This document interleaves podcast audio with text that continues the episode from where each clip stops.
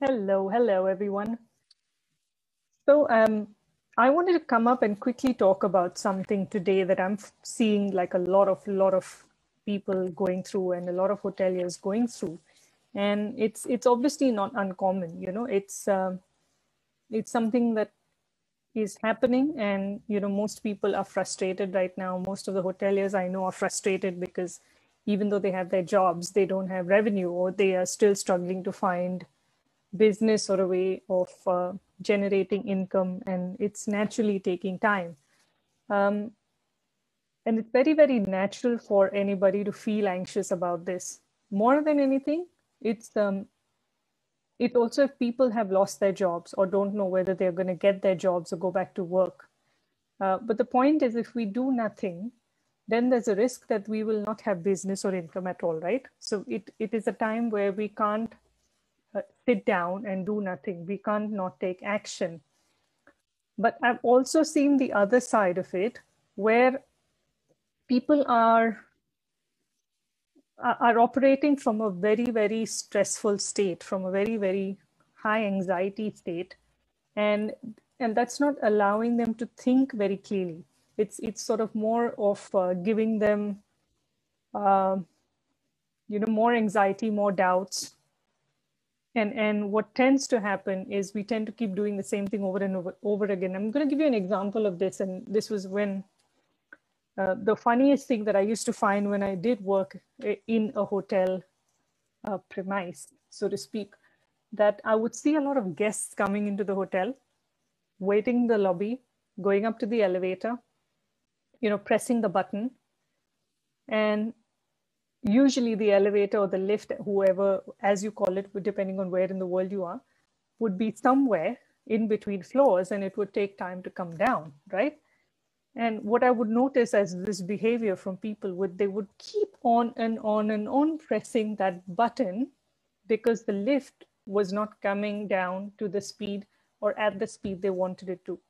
And in their mind, that frustration was making them just keep, you know, keep on clicking the button and they didn't realize that it doesn't matter how many times you click the button it's not like every time you click it it comes down a bit faster. It's going to go through its pace and it's going to do what it needs to do right? As it's a lift it's, it's a mechanical operation. Uh, but people would still keep pressing it. How many of us have done that? How many of us have gone on? I, I still do it to be honest. I still do it sometimes. So um, what what kind of behavior is that? If, if we try and understand what is actually that behavior it's it's really um, what happens uh, when things are not happening the way we would like them to happen or they take longer to happen or uh, or they just don't happen. You know it's even in for that moment we start to feel anxious and we start to feel that pressure and it makes us get more frustrated. And in the frustration we tend to get reactive okay? So point is what can you do differently? Yeah? Most of the time also people end up say okay we're going to take action but we take the same action. We keep doing what we were doing earlier assuming that if we keep repeating it it's going to work. Yeah? So similar to the guest who keeps pressing the button just pressing the button repeatedly is not going to get the lift down any faster. And, and keeping on repeating the same thing is going to only increase the person's frustration. So, what really needs to be done, especially in the current scenario, is we need to think slightly differently. We need to act slightly differently. Um, and I know it's a big challenge to do that, especially when we're frustrated. But we need to stop pressing that button, if you know what I'm talking about. We need to stop repeatedly pressing that button because the lift's not going to come out, come down any faster. And by that metaphor, I really mean that we need to start working differently. We need to start thinking differently because the situation around us is not going to change um, you know the the way we wanted to or when we wanted to because there's so many dependencies so which means that we have to really do things differently and you know work differently and that's it. But how can we do that? What's this way of thinking and working differently? Um, give you another example. My son's doing his homework today and uh, something that he was trying to print of his maths book wasn't working, you know, and uh, and that was his reason for not doing his homework. He said, Mama, I tried to print it, it didn't work. I can't do my homework. And when we identified what the challenge was, it was just that his attempt at printing didn't work. It's not like he couldn't do his homework in any other way. He just tried to print something and that wasn't working. So I said to him, I said, let me help you with the printing. No, we've tried everything. Dad and I have tried everything. It doesn't work. And if dad can't fix something technically, means it doesn't work. Now, I'm not going to go into the masculine, feminine, and you know, mom and pop and whatever else uh, pop uh, bits. Uh, and I'm not going to show off that I have some technical understanding of things. But the point was, I just wanted to know what he was doing and what should he be doing differently so that it worked out for him. And uh, when he gave me the file that he needed to print out, and I realized there was a problem with the file, it was just a question of saving that file as a duplicate one and then printing the new file.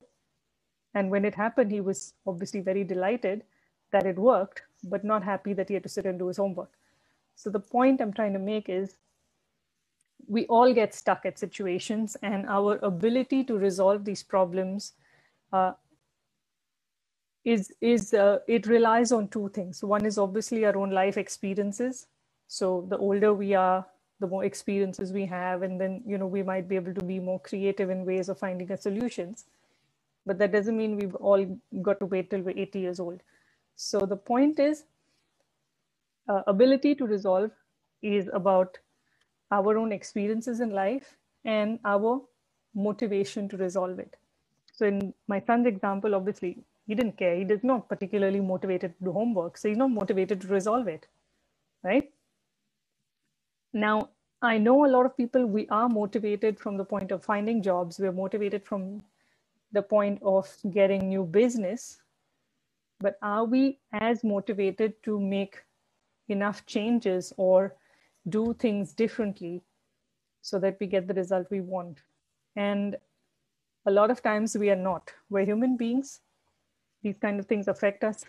More people are getting affected mentally at the moment, emotionally, than, than ever before. So, how can we change this? How can we trigger that ability? We all have the innate ability, but it needs to be triggered. So, I'm sharing with you a free workbook that you can use this is something we share on all our training courses.